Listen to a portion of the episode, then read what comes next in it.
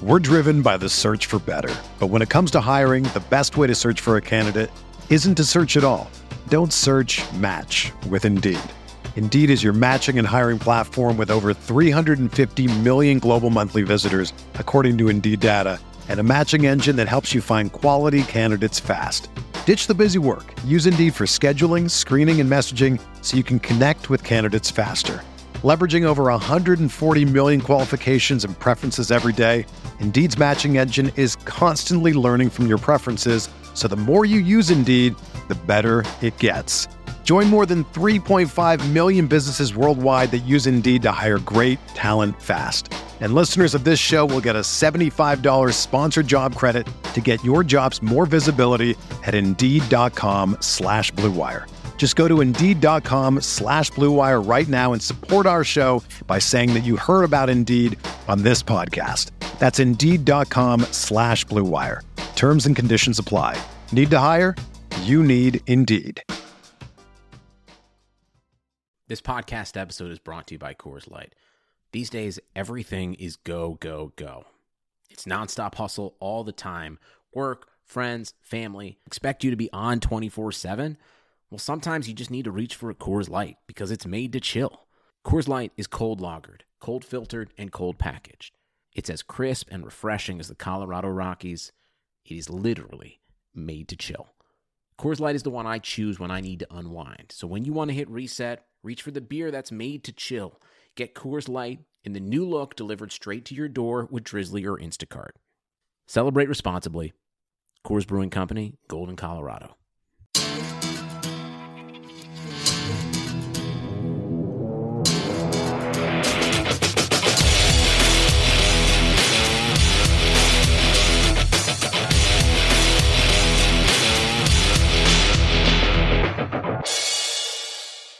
Hey guys, want to take a moment to tell you about Buzzsprout. I know that if you're a podcast junkie like I am, you probably have thought about starting your own podcast before. I know that can be a little daunting, but if you have the right help, it's not that hard. And Buzzsprout is hands down the easiest and best way to launch, promote, and track your podcast. We've been using Buzzsprout since day one and cannot recommend it enough. So if you're interested and you have that itch to start a podcast, make sure and follow the link in our show notes and Buzzsprout will be able to help you and guide you along the way. Now, let's get back to the show. Hey, Chargers fans, welcome into another episode of the Guilty as Charged podcast. With me, as always, is Jason. Jason, how are you doing today? I'm doing great. Not doing too bad. Got some good news today, though. Oh, yeah? Are you going to share that good news, or is that going to be kept private today? It's not kept private. Cam Newton signed with the Patriots. Oh, that good news, yes. Yes, we are going to get into all that Cam Newton talk, and then we're also going to discuss the Desmond King. Uh, they're not really rumors because really this was all started by Field Yates, who kind of was suggesting the idea of Desmond King being traded. But you know, it is notable that such a high-ranking ESPN writer would put that kind of idea out in the world. So we'll discuss both of those things. I do also want to remind everyone listening that if you haven't, please make sure and leave us a rating or review on whichever podcast platform you are listening to. We do really appreciate all of that feedback. So let's get into it. Uh, Cam Newton signing with the Patriots. I think the timing of it was surprising. Uh, more than anything, I'm surprised that the contract is purely incentive based. But I can't say I'm not surprised by Cam signing with the Patriots because they had such a clear need at quarterback, obviously, after Tom Brady left for Tampa Bay. Uh, but Jason, your initial thoughts and your reaction to Cam Newton signing with the New England Patriots? So, the first two things here that popped up into my mind is you're getting one of the smartest quarterbacks in the league and you're pairing him up with the smartest head coach in the league. And when you pair those th- two things up together, you get, you know, your Drew Brees with Sean Payton, uh, that that kind of deal where there's not a lot of things that can go wrong unless that quarterback is unavailable for whatever reason.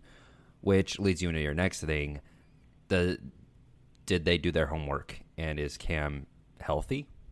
Is is that now the thing? Because Belichick doesn't seem like somebody who would go sign a, a big name quarterback like this unless he was assured that that quarterback was healthy. He just doesn't seem to like the attention all that much.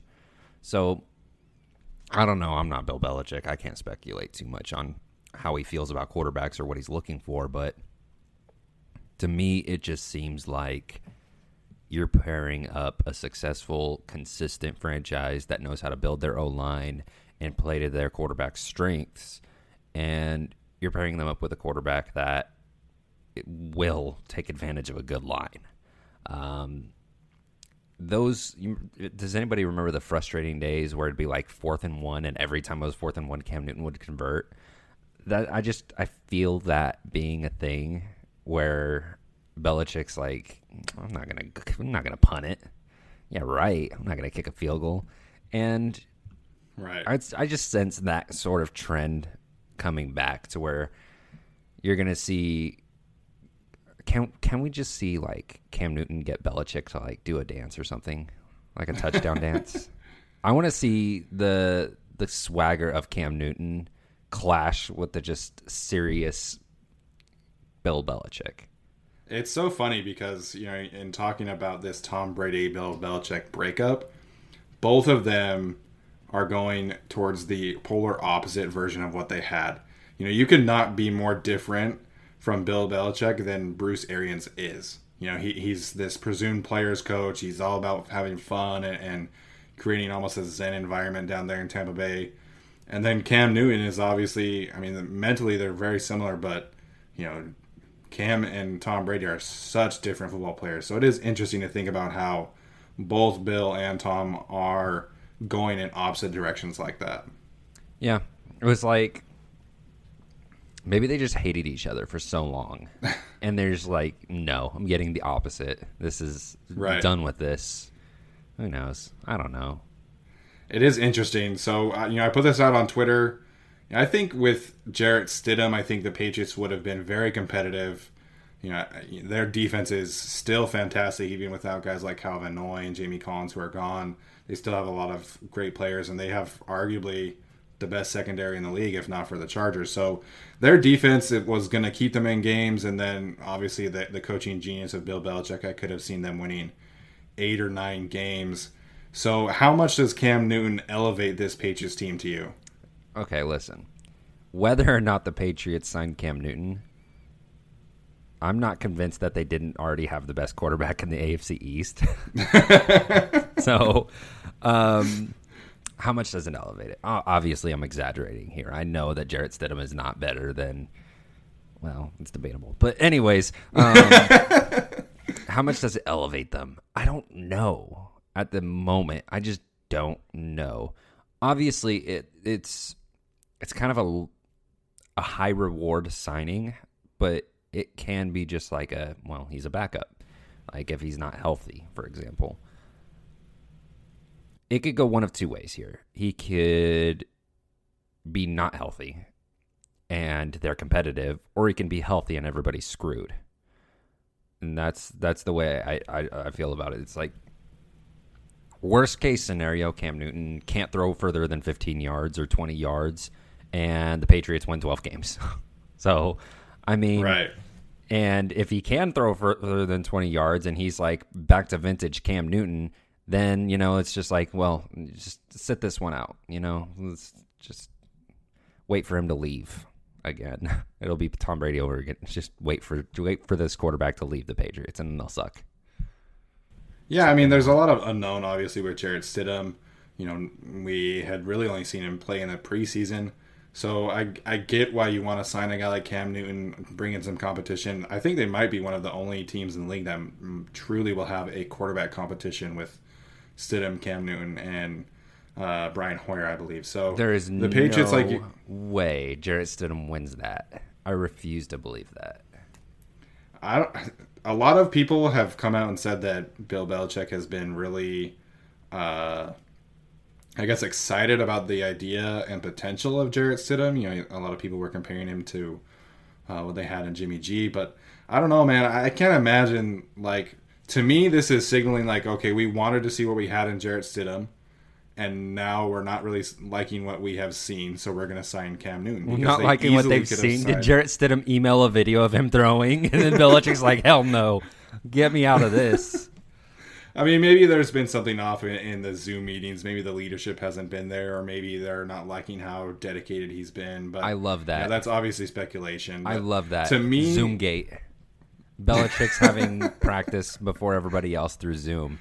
Belichick's looking at his webcam. He's like, "Throw that ball, Jarrett. Throw it." And then Jarrett throws it, and it's just like a duck. He's like, "That's it. That's Yeah. it. That was your last chance. I'm getting Cam." obviously total speculation but on my part. Um, just to me, I feel like if they really wanted to sign Cam, they would have done it before the draft, so that they could have loaded up on some weapons. You know, obviously they're not able to bring Cam in for a workout and stuff like that, but it's just interesting. Interesting. Their their schedule. Obviously, they have a first place schedule, and their division is getting better, but it's still not the toughest. So, other than that, they play at Seattle, uh, at Kansas City. They host the 49ers. They play the Ravens. They play at the Texans. Obviously, they play at the Chargers in week 13. They play the Rams. And then they close out with the division game. So, from a Chargers perspective, I like that they do not have to play the Patriots until week 13. You know, I think if playing them early on would have been a lot more difficult because there's no one has any idea what kind of things they're going to be doing on offense with Cam Newton or Jarrett Stidham, you know, whoever ends up winning that job. But so I, I like the the fact that they are not playing them until week 13. Um, outside of that, any other thoughts about the Cam Newton talk? Um, not too much, man. I'm just really excited for Cam to get a, another opportunity. You know, it's, it'd be a real freaking shame to have that kind of personality not on an NFL team. Uh, Yeah. The NFL is a better place when Cam Newton is on the field, whether people hate him or whether people love him. I personally loved him. Everybody hated when he was doing that that 2015 MVP season where he was dancing for 30 seconds in the end zone and everybody was getting so upset, including Yeah. the Atlanta Falcons who almost picked a fight with him in the middle of a game. But Right. like I love that. I I loved it. I enjoyed watching it. I enjoyed turning on like Sports Center or whatever and seeing Cam Newton dancing in the end zone or doing front flips into the end zone. It's like I, I it, the NFL is better. It's more fun. It's like a WWE match when Cam Newton is on the field. It's just it's electric and it's funny and you're just like what the hell is happening? A WWE match. That's hilarious. I love that. So, you know, I, I understand completely why the Chargers did not sign Cam Newton, and the two of us have been, you know, so eagerly awaiting what Tyrod Taylor is going to be able to do with this team. But I, if there was ever a guarantee that Cam Newton was fully healthy, him in Los Angeles would have been a lot of fun. Yeah. Like you mentioned, the, this this swagger that he brings and the juice that he brings to a team. Again, you know, I totally understand why the Chargers didn't, but that would have been a lot of fun to watch and and see how that would have played out as well. Yeah, it's just that's a big if. It is. And Right. for a team in a transition to where they need to win, like the Patriots, they don't need to win. They've won for 20 years. Right. So it's like they're just chilling and they'll take the chance. The Chargers, they couldn't really take that chance of is he healthy or is he not? Because one, they're moving stadiums and they need to make their statement in LA in the same same stadium as the Rams. Um, and two, they haven't won.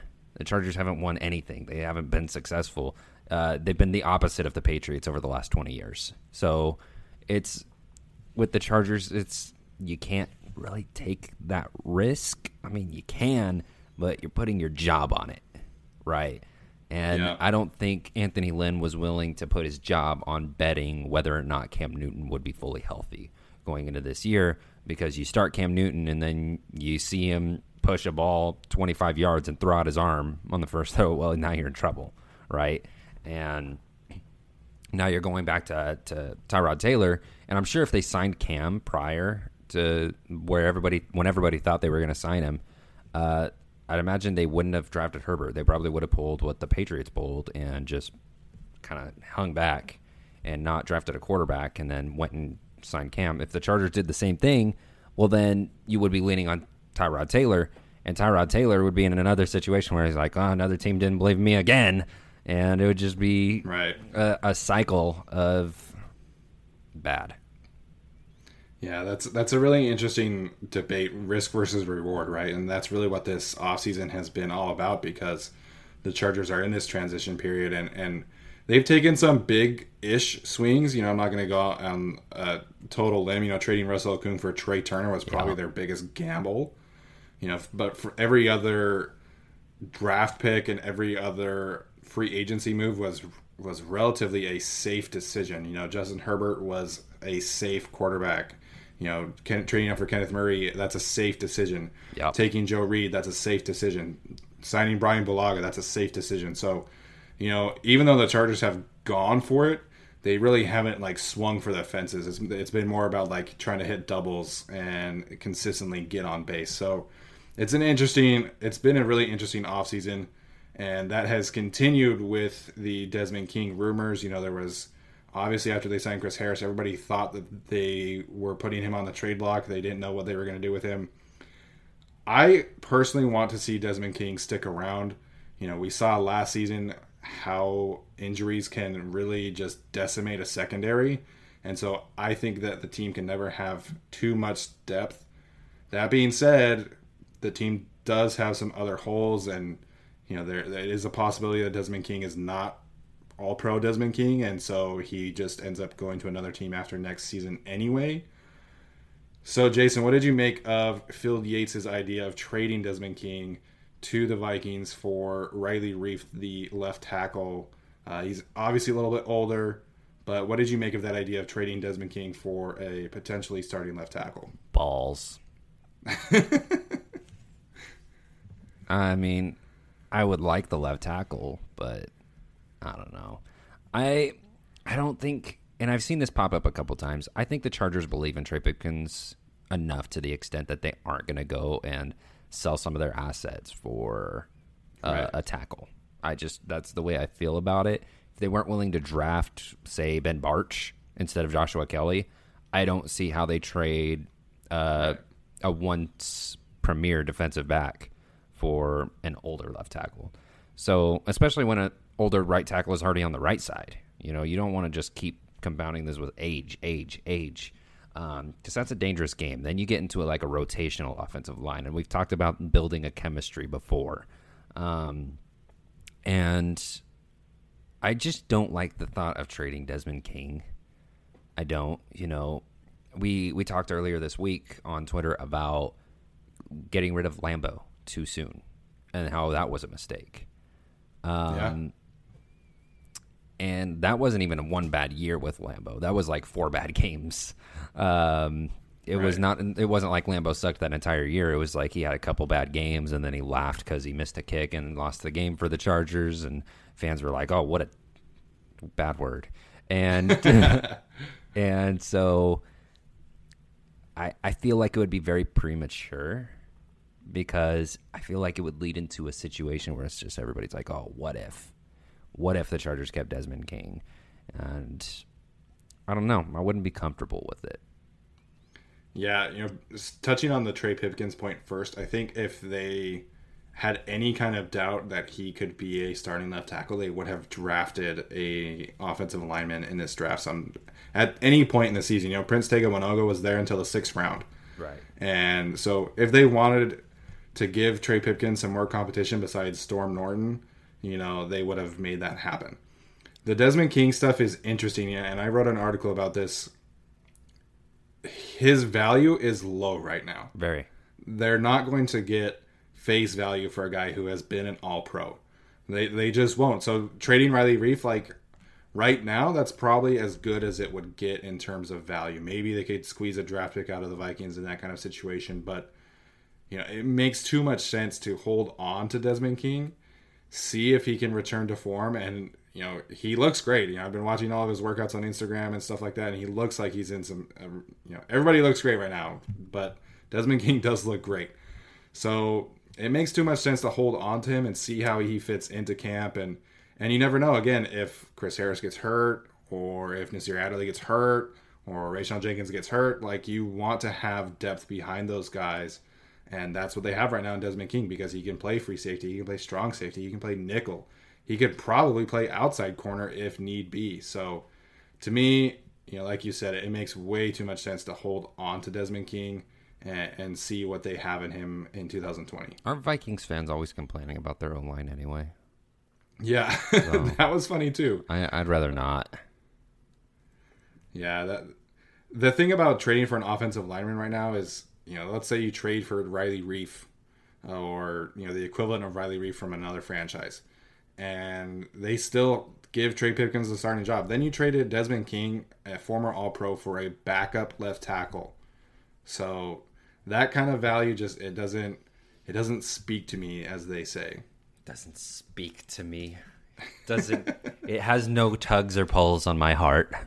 Right. right.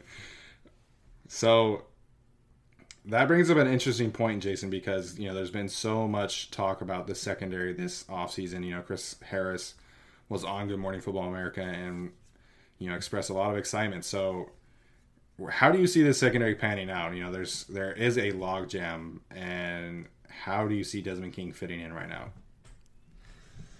Um, we've talked about it a few times how we think they'll take a positionless football approach, like a positionless backfield approach. I so I've seen a lot of pro Michael Davis lately, so that makes it a li- little more interesting. So, you, if I had my way, if I had my way, and I'll do kind of like a my way versus the Chargers way deal here. Yeah, my way would be play Chris Harris outside.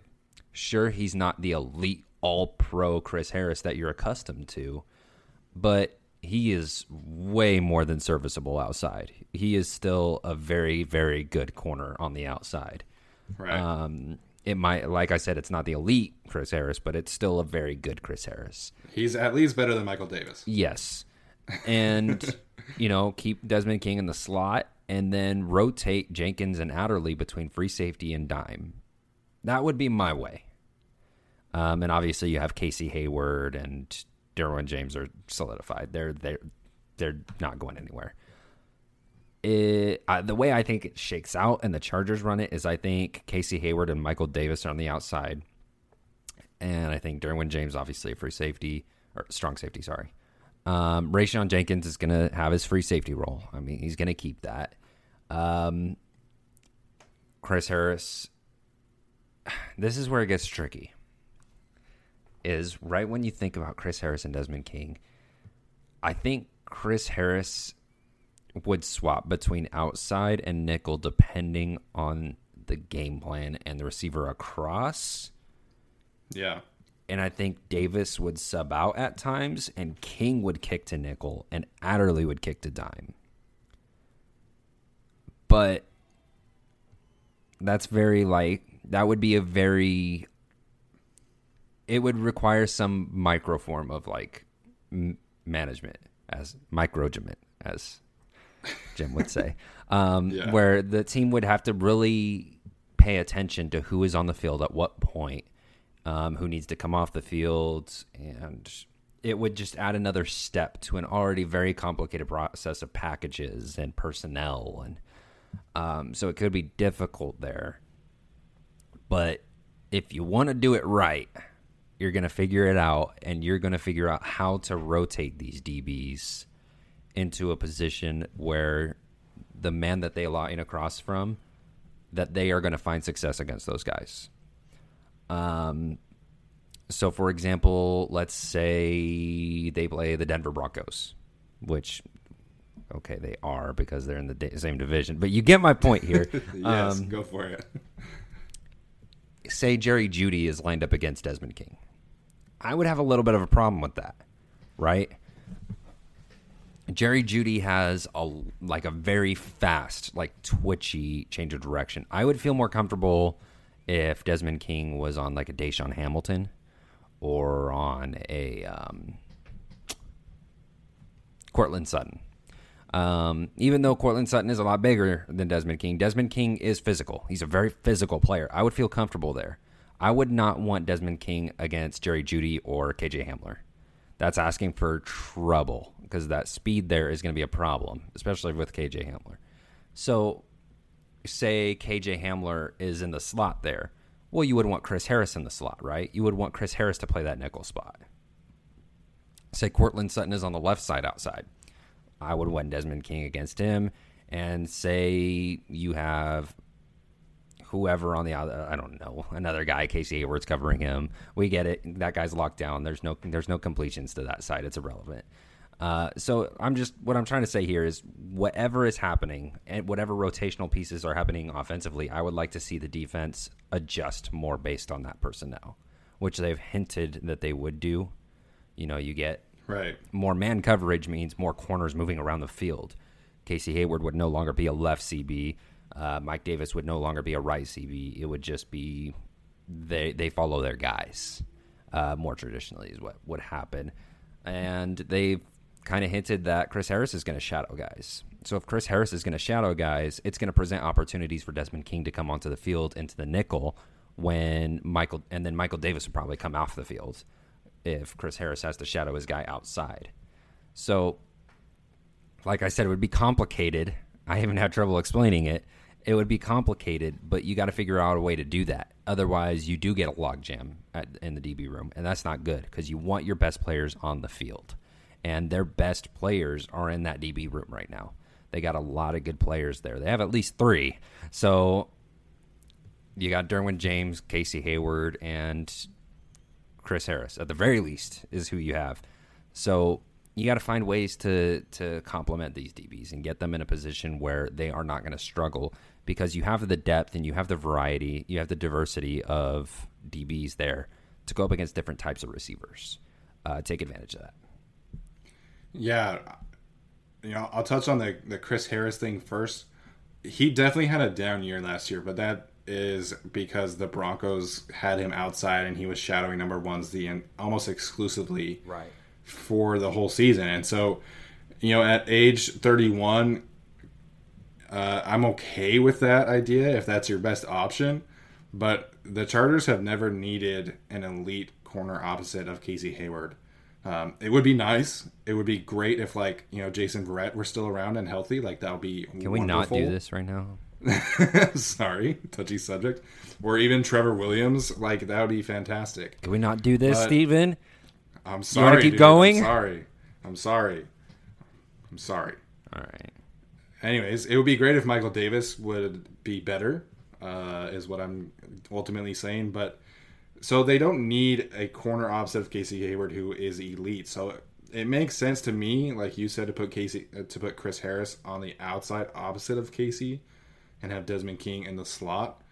But they have they told Chris Harris flat out like, "Hey, we want to get you in the slot. We want to get you back to your back to your roots, how he got started and how he became an All-Pro." So that'll be really interesting to watch because if they play him in the slot and Michael Davis is just getting torched because the AFC West is stacked at receiver now, uh, where they just kind of abort the plan and, and put Harris on the outside and Desmond King back in the slot.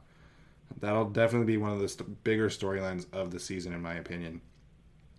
Um, also, as you're saying that, you know, the Broncos are just there's their offensive talent is scary, and like you mentioned, you know, in that particular situation, you want your best players on the field, and so having Michael Davis out there is not it's not a pleasant thought. Um, We excited really for like Mike. Jerry Jeudy's change of direction versus Michael Davis's short coverage. Oh yeah, that's gonna be wonderful. Rack. KJ Hamler and Jerry Jeudy are really good at the whole rack thing. Michael Davis is not very good at the whole tackling thing. That worries me. Yeah, that worries me a lot because Casey Hayward, he's gonna he shut down Courtland Sutton in the two games, except for the Hail Mary BS that happened. Um, but Casey Hayward is fantastic. Chris Hayworth is fantastic. Desmond King has been fantastic. So that'll definitely be interesting. Um, you know, there's just a lot of talent back there in that secondary, and we drafted the all 22, and almost every single member of the secondary was drafted in uh, in our last episode. Which, if you haven't listened to that yet, please go listen to it. It was a lot of fun. We had a, uh, a great time doing that. Uh, spoiler alert: Michael Davis was the first pick. Yeah, we were doing uh, worst starter to best starter. So, Wow. oh no. Oh man, this show is. What did you What did you think? We've gotten pessimistic over the last couple. um, That's because there's been no new news, man. There's none. this you know, we, Jason and I, if you're listening to this to right now to this point, you know, we are so grateful that the Patriots signed Cam Newton because we were like really struggling to come up with ideas to talk about today. We're just talking about stuff right now. We're not even Right. There's no more topics left. Our note our notes are empty. So Doug Farrar recently tweeted that Michael Davis is one of the best zone cornerbacks in the NFL, one of the most underrated zone cornerbacks in the NFL.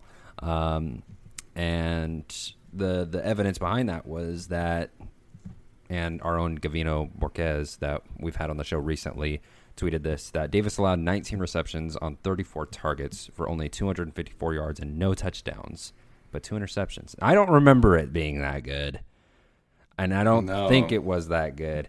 And maybe I mean I trust it, but I feel like I don't know, man. There was a very big like it was tough to watch him, was it not?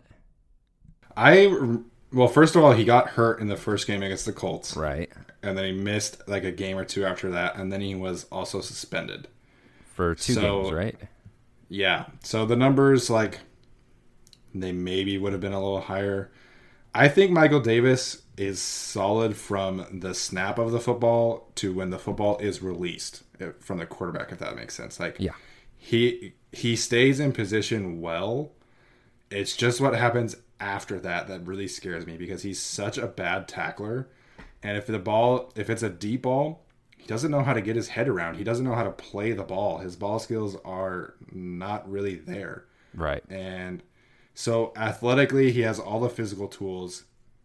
It's just the technique and just the little nuanced stuff of the position that scares me. Like Casey Hayward on the opposite side, I think Michael Davis is probably a better athlete, but Casey has mastered every single aspect of the the mental aspect of the corner position. You know, he's a great tackler.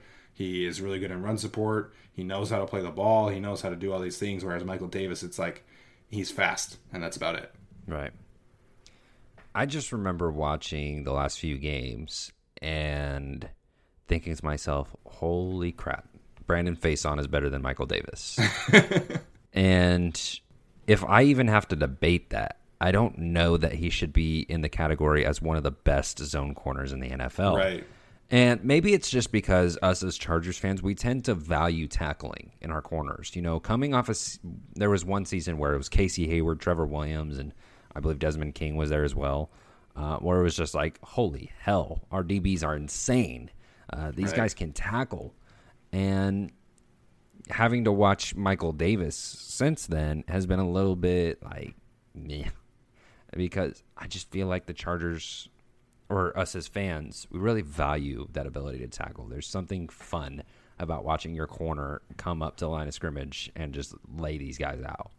Um, and Casey Hayward was pretty good at it a couple of years back. He's kind of toned back on it, but um, that that year, that first year where it was Trevor Williams, Casey Hayward, and Desmond King, it felt like the It corners was awesome. yeah, and it, the corners were the best tacklers on the team. Everybody else sucked at it. So, I mean, Joey Bosa was hurt, if I remember correctly, and there was no Derwin James yet. So it was Yeah. just, it was just those three guys were tackling machines, and they were so good at it.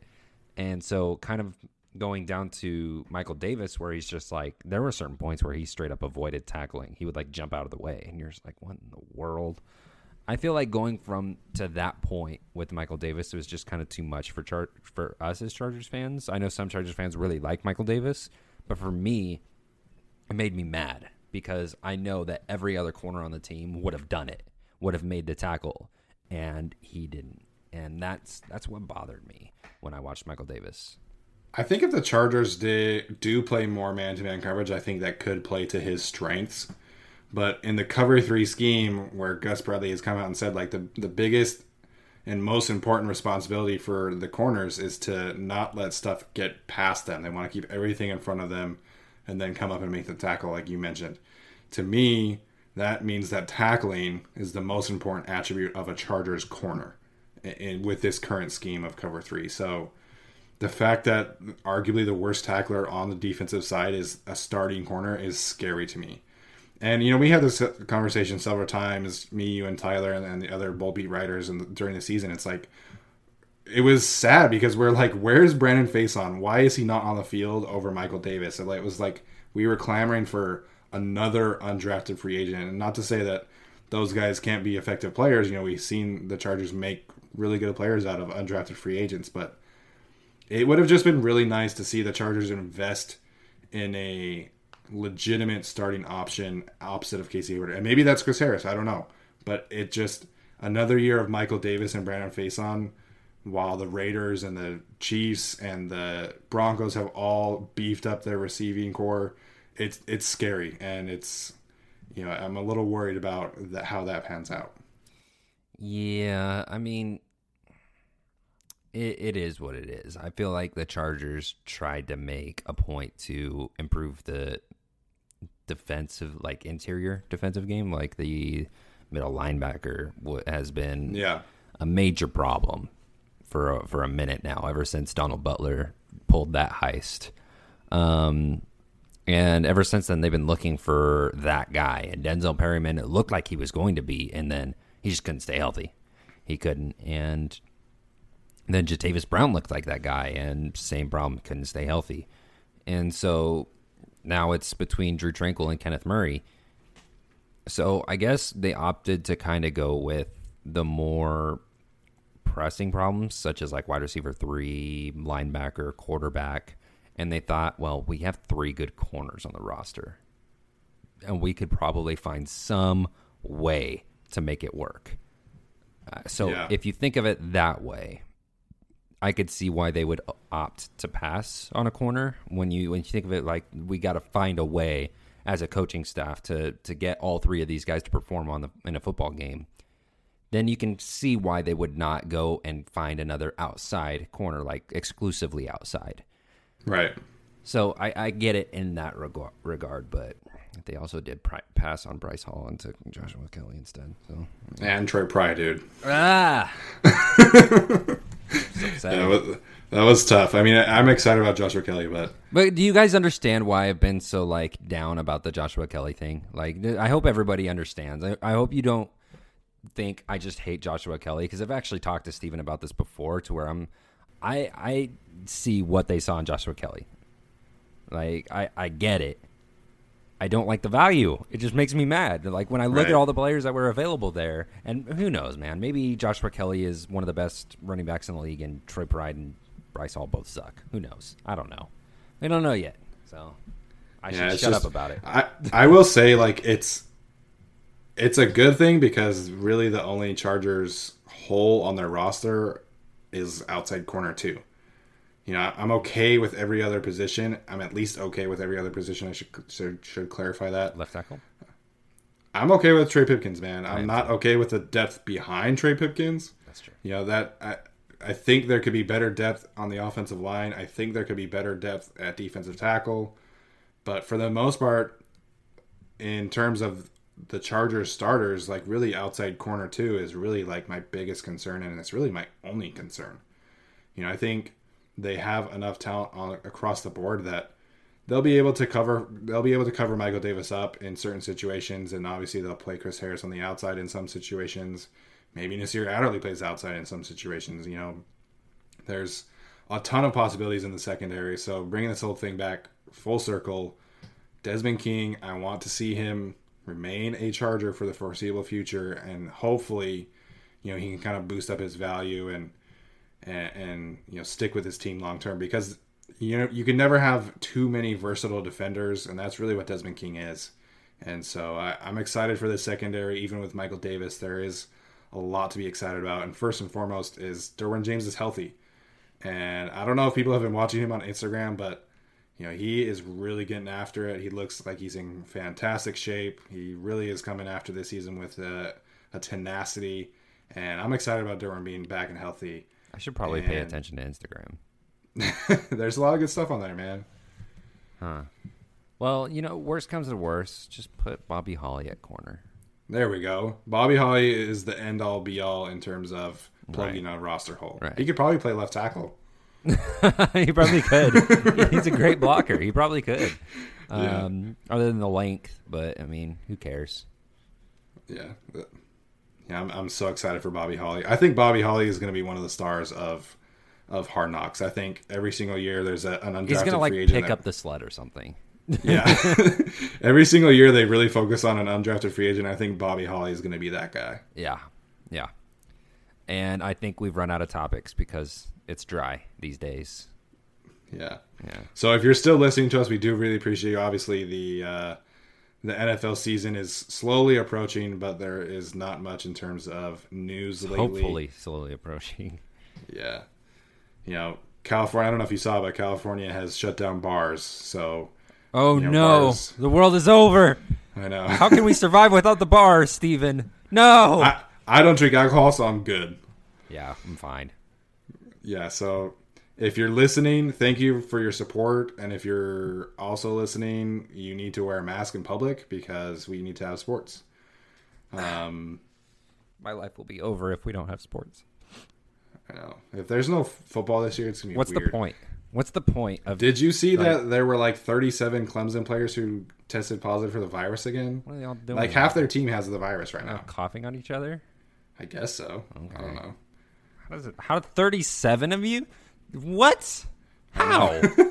they all went swimming at the same time. I'm assuming. I don't know. Mm, something, man. That's crazy. A lot of teams are doing a good job of taking precautions and things like that, but down there in the south, it almost just seems like they're like business as usual and not Right. really caring about any kind of pandemic situation. Because LSU had a bunch of players too.